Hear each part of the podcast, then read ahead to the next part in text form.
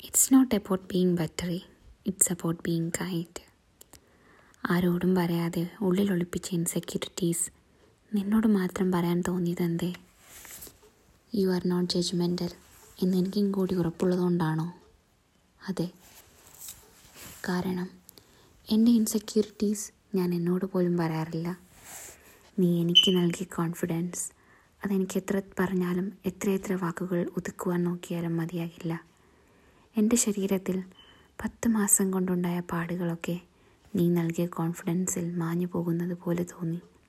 എത്രത്തോളം പ്രാക്ടിക്കബിൾ ആണ് എന്ന് സംശയമുണ്ടായിരുന്നുവെങ്കിലും നിന്നോട് ഒത്തിരി ബഹുമാനം തോന്നിയ നിമിഷം. കാരണം ഒരു ജെന്റും എന്റെ ഇത്ര ജെന്യൂനായി എന്റെ ബോഡി പോസിറ്റിവിറ്റിയെ പറ്റി സംസാരിച്ച് കേട്ടിട്ടില്ല എന്റെ ചുറ്റും. പിന്നെ പിന്നെ നിന്നെ ഞാനൊരു കൂട്ടുകാരനെ തേടുകയായിരുന്നു. എന്തും എപ്പോഴും പറയാനും ചോദിക്കുവാനും പറ്റുന്നൊരു കൂട്ടുകാരൻ. എന്നാൽ ഞാൻ മറന്നുപോയൊരു കാര്യം. Boundaries exist and every individual differs. But അപ്പോഴേക്കും പറയാൻ പറ്റാത്തൊരു അഭിനിവേശം ഉണ്ടായിക്കഴിഞ്ഞിരുന്നു എന്നിൽ.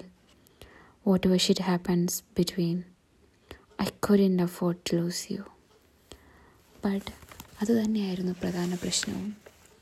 നമ്മൾ തമ്മിൽ ഐഡിയോളജിക്കൽ ഇഷ്യൂസ് അല്ലായിരുന്നു. നമ്മൾ ഐഡിയാസ് ഷെയർ ചെയ്യുമായിരുന്നു? ഞാൻ ഓർക്കുന്നേയില്ല. നമ്മൾ സ്നേഹിച്ചു കളിച്ചു വഴക്കുണ്ടാക്കി ആറു വയസ്സ് കുട്ടികളെ പോലെ. അത് പ്യുവറായിരുന്നു ആ വഴക്കുകളും മിണ്ടാതിരിക്കലുകളും ഒത്തുചേരലുകളും ഒക്കെ. എന്നാൽ എപ്പോഴും അതിനെ നമ്മൾ ടോക്സിക്കായി കാണാൻ തുടങ്ങി. ഞാനൊന്ന് പറയുമ്പോഴേക്കും നിനക്കും നീ മറുപടി പറയുമ്പോഴേക്കും എനിക്കും ഒക്കെ എല്ലാം ടോക്സിക് ആകാൻ തുടങ്ങി. നമ്മുടെ സമാധാനം അതില്ലാതാകുന്നത് എന്തും ടോക്സിക്കാണ് എന്ന് നമ്മൾ വിധി എഴുതി. ഒരു പക്ഷേ രണ്ട് ആൾക്കാരെ പോലെ പെരുമാറിയിരുന്നെങ്കിൽ എനിക്ക് എന്റെ കൂട്ടുകാരനെ നഷ്ടപ്പെടില്ലായിരുന്നു എന്ന് ഞാൻ ചിന്തിക്കാറുണ്ട്. കാരണം നീയും ഞാനുമൊക്കെ കുട്ടികളായതിന്റെ വില ആണ് എന്റെ ഫ്രണ്ടിനെ എനിക്ക് നഷ്ടമാക്കിയത് എന്ന് തോന്നലാകാം. എന്നാൽ അന്ന് എനിക്ക് നിന്നോടൊരു കാര്യം പറയാനുണ്ടായിരുന്നു. അതാണ് ഇതിന്റെ title. It's not about it's not about being better it's about being kind ഞാൻ തന്നെ ഓടി വരുമായിരുന്നു നിന്റെ അടുക്കലേക്ക് എപ്പോഴത്തെയും പോലെ. എങ്കിലും ഒന്ന് നിന്നോട് പറയാതിരിക്കാൻ വയ്യ. നിന്നെ ഓർക്കാത്ത ഒരു ദിവസവും പോലുമില്ല എന്റെ ജീവിതത്തിൽ. നിന്നോട് മിണ്ടാതിരിക്കുവാൻ ഞാൻ എന്റെ വിരലുകളെയും മനസ്സിനെയും നാവിനെയും ഒക്കെ എന്തുമാത്രം പൊട്ടിയിട്ടെന്നോ.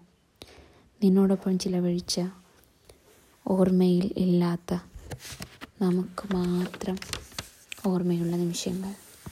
അവ എന്നെ എപ്പോഴും ത്രസിപ്പിച്ചുകൊണ്ടേയിരിക്കുന്നു. എന്നാലും നിന്നോട് തർക്കിച്ചു നിൽക്കാൻ കഴിയാത്തതുകൊണ്ട് മാത്രമാണ് എനിക്ക് രാത്രിയിൽ യാത്ര പറയേണ്ടി വന്നത്. നീ ഒരിക്കലെങ്കിലും ഒന്ന് വിളിക്കുമെന്ന് കരുതി അതുണ്ടായിരിക്കില്ല എന്ന് നൂറ് ശതമാനം അറിയാമായിരുന്നുവെങ്കിലും നിന്നെ വിളിക്കാത്തത് വിളിക്കുമ്പോൾ ഉണ്ടാകുമോ ഉണ്ടാകുമെന്ന് തോന്നുന്ന സന്തോഷം. അല്ലാതെ എന്തിനു വിളിക്കുന്നു എന്ന ചോദ്യം നേരിടേണ്ടി വരുമോ എന്ന പേടി ഉണ്ടത് കൊണ്ടാണ്. എന്തിനാണ് നമ്മൾ നമ്മുടെ ആ ചെറിയ സൗഹൃദത്തെ ഇത്ര കോംപ്ലിക്കേറ്റഡ് ആക്കിയത്? പാടില്ലായിരുന്നു അല്ലേ?